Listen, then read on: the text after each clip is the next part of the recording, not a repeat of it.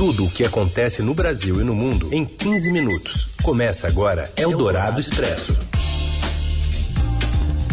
Olá, muito bem-vindo. Aqui começa o Eldorado Expresso, reunindo as notícias importantes no meio do seu dia. Eu sou a Carolina Ercolin, comigo Raicen Abac. Como vai, Raicen? Oi, Carol, boa tarde para você. Boa tarde, ouvintes que estão com a gente nessa hora do almoço de muitos deles pelo F M cento e sete vírgula três Eldorado ou em qualquer horário no podcast. Vamos aos destaques desta sexta-feira, dia vinte e cinco de junho. O Palácio, o Palácio do Planalto faz um dossiê contra o deputado e o servidor do Ministério da Saúde que prestam depoimento hoje à C P I da Covid sobre a denúncia de corrupção na compra da vacina Covaxin. Uma pesquisa do I P E C aponta o ex-presidente Lula na liderança da corrida eleitoral para dois mil e vinte e dois, com quarenta e nove por cento dos votos contra vinte e três por cento de Jair Bolsonaro. E ainda a nova faixa de isenção do imposto de renda e os brasileiros que viajam para outras cidades em busca da vacina contra a Covid.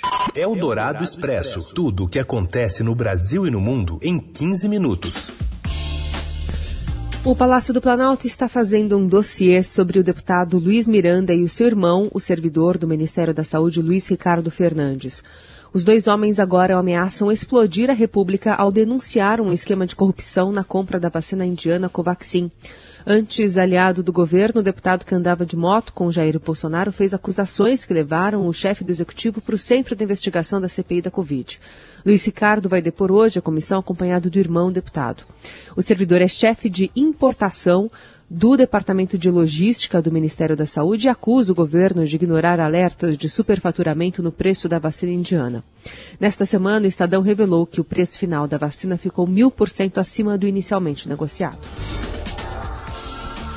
E, irritado, hoje o presidente Bolsonaro falou com jornalistas sobre essa questão da vacina indiana Covaxin e também sobre uma pesquisa do I P E C. Quem acompanhou foi o editor do broadcast político, Gustavo Porto. Boa tarde, Carol. Boa tarde, Raíssen. O presidente Jair Bolsonaro negou novamente que o governo tenha finalizado a compra da vacina indiana Covaxin. Durante entrevista, nesta sexta-feira, em uma visita a um centro de tecnologia em Sorocaba, no interior de São Paulo, o presidente, bastante irritado, admitiu, no entanto, que o contrato com a companhia, cujo valor previsto para ser pago pelo imunizante é dez vezes maior que o de mercado, ainda está mantido e que irá discuti-lo com o ministro da Saúde, Marcelo Queiroga. Em uma rara conversa com jornalistas, o presidente admitiu que faltava um zero no contrato de aquisição dos imunizantes e que, em vez de trezentas mil doses, eram três milhões de doses do, da vacina. Isso foi corrigido, segundo o presidente, no dia seguinte, e o que justificaria o valor maior previsto para ser pago. Questionado por jornalistas sobre eximir-se da responsabilidade por uma possível irregularidade nos termos contratuais, o presidente retomou os ataques à imprensa, repetiu que a vacina, ainda em fase de testes, não chegou ao Brasil e pediu aos nossos colegas, Carol e Raíssen, que voltassem para a faculdade. Onde é que tem vacina para vender, para atender todo o mercado aqui? Aqui ou qualquer lugar do mundo? Responda. Responda. Onde é que tem vacina para tirar para ser vendida? Responda. Pare de fazer pergunta idiota, pelo amor de Deus. Ridículo, ridículo. Não sei se está empregado aonde, pelo amor de Deus, tá? Então é o seguinte, vamos fazer pergunta inteligente. É bom lembrar que o deputado federal Luiz Miranda, que alega ter alertado Bolsonaro para irregularidades no contrato de compra da Covaxin pelo Ministério da Saúde, com essa suspeita de superfaturamento e favorecimento irregular à empresa responsável, depõe hoje na C P I da Covid. Bolsonaro disse também que não acredita em pesquisas eleitorais ao ser indagado sobre a pesquisa I P E C para dois mil e vinte e dois, divulgada nesta sexta-feira. O levantamento aponta que o ex-presidente Luiz Inácio Lula da Silva venceria o atual chefe do executivo ainda no primeiro turno.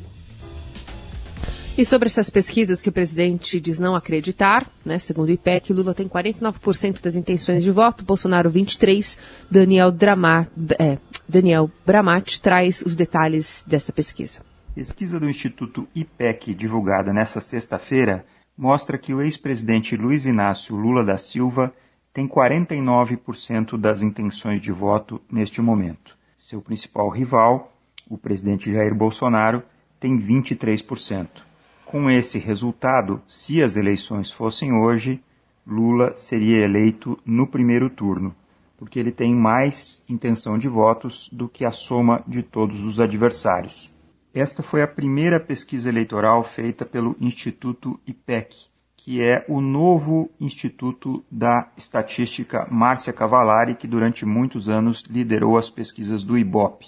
As pesquisas são feitas com as mesmas metodologias do Ibope e são presenciais, ou seja, as entrevistas são feitas face a face. O levantamento mostrou que Lula lidera em todos os segmentos da pesquisa, inclusive no eleitorado evangélico, que na eleição de dois mil e dezoito foi um dos mais fiéis a Bolsonaro. Os nomes de outros três potenciais presidenciáveis foram testados na pesquisa. Ciro Gomes, do P D T, aparece com sete por cento, João Dória, do P S D B, com cinco por cento e Henrique Mandetta, do D E M, com três por cento. Eldorado Expresso.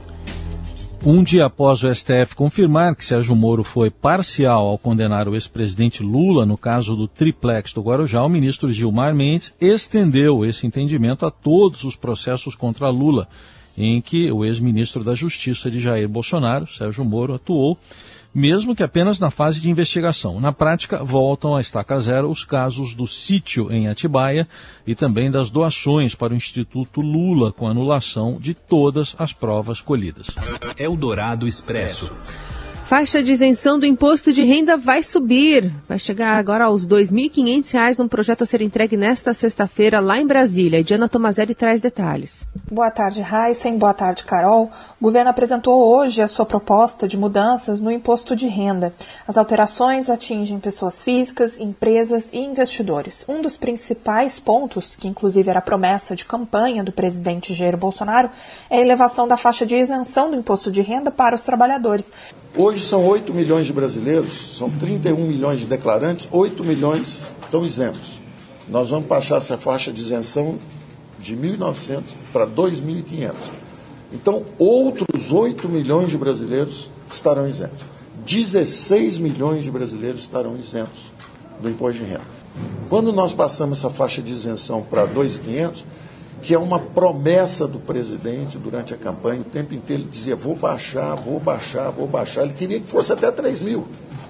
Nós estamos com dificuldade de recursos, nós estamos em anos difíceis, mas aumentando a arrecadação, não a arrecadação cíclica, como está se dizendo. Não há o menor risco de nós desequilibrarmos as finanças. O que nós estamos transformando em aumentos de isenções e tudo isso é o componente estrutural. A gente sabe que estruturalmente o Brasil agora vai crescer uma taxa um pouco maior.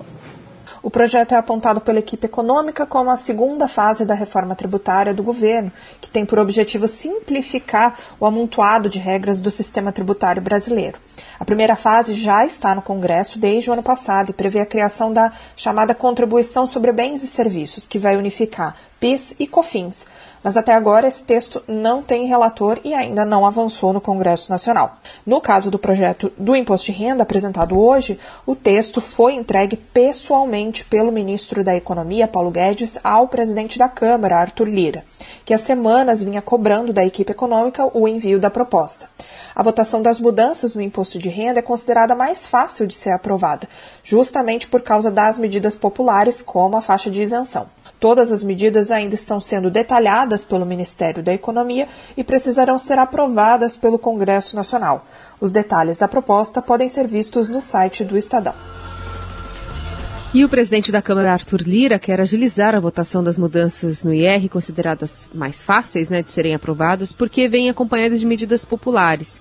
Durante a coletiva de anúncio da entrega dessa proposta, Lira aproveitou para dizer que a Câmara e Senado andam juntos e, ao mesmo E mesmo em meio às complicações da pandemia, o Brasil está avançando nas reformas.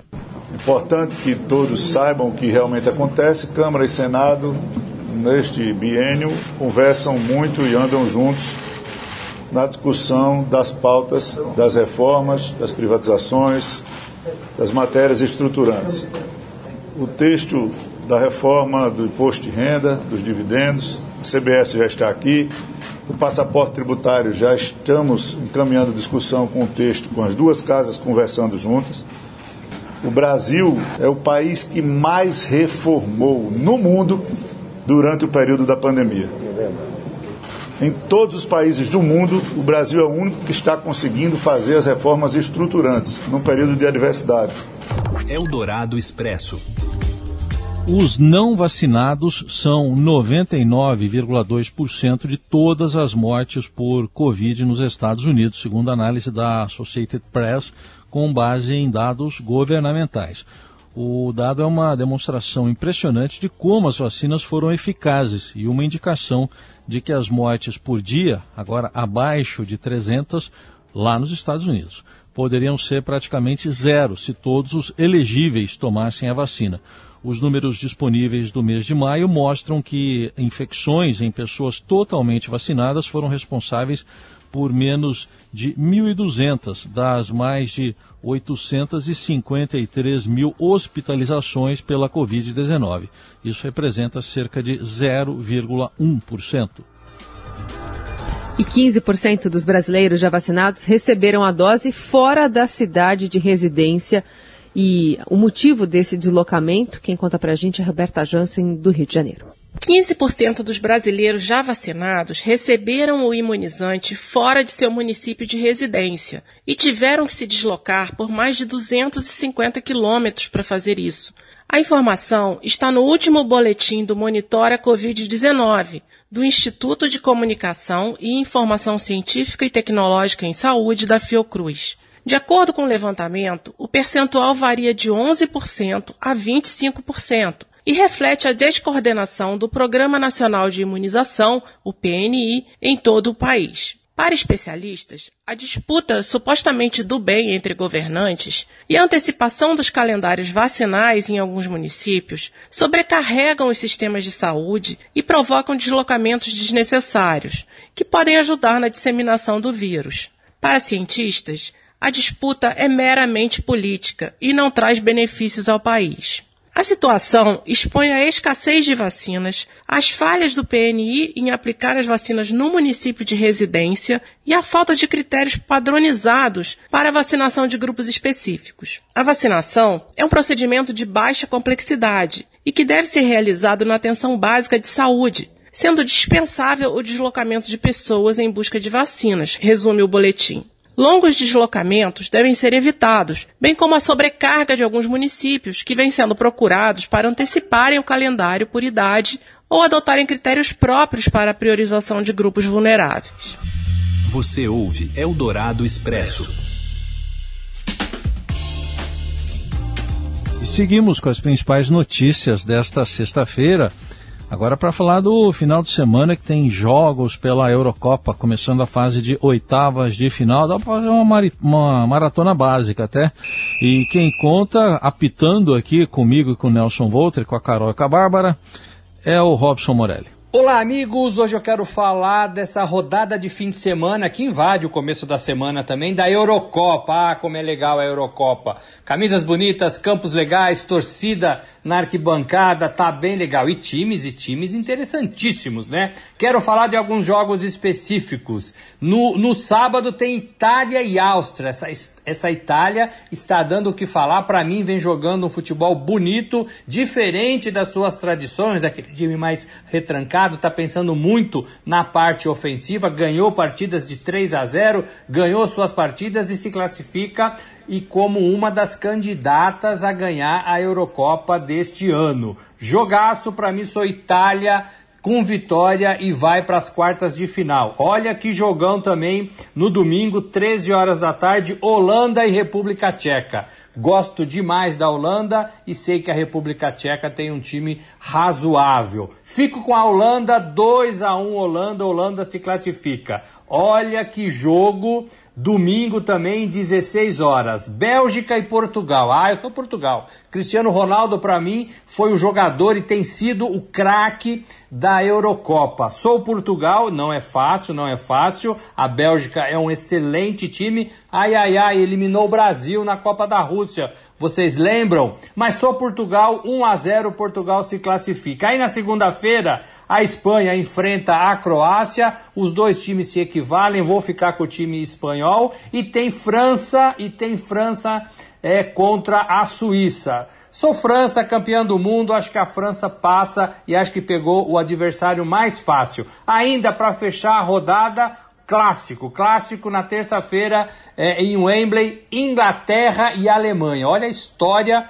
desse jogo, história de partidas memoráveis. Ai, ai, ai, acho que a Alemanha ainda é melhor, vou ficar com o time alemão. Neste jogo, a Alemanha dois a um e passa para as quartas de final. Jogo para tudo quanto é gosto da Eurocopa neste fim de semana e começo da próxima semana. É isso, gente. Falei, um abraço a todos, valeu! Eldorado Expresso. Aqui estamos nós,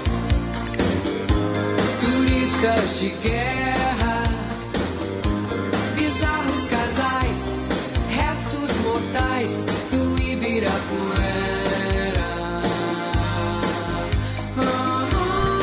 Terceiro volume de remixes de sucessos da cantora Rita Lee chega às plataformas digitais hoje, com dezessete faixas. O álbum é o mais pista da trilogia e conta com versões assinadas por Gui Borato e Coppola.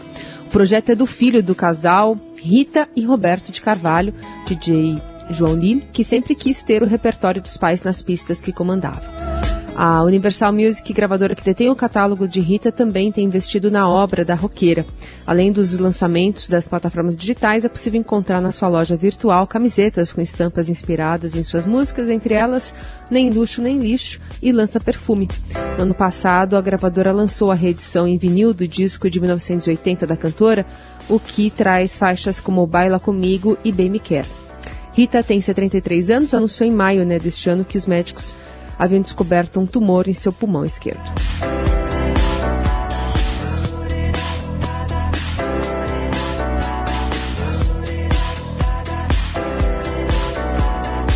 E é com a versão de Vírus do Amor que a gente encerra o Eldorado Expresso e a semana, mais uma.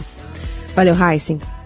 Valeu, Carol. Gente, obrigado pela companhia. Esse vírus aí, esse a gente precisa, né? Pro outro, máscara e vacina.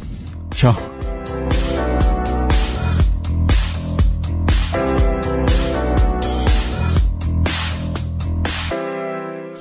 Você ouviu Eldorado Expresso. Tudo o que acontece no Brasil e no mundo em quinze minutos.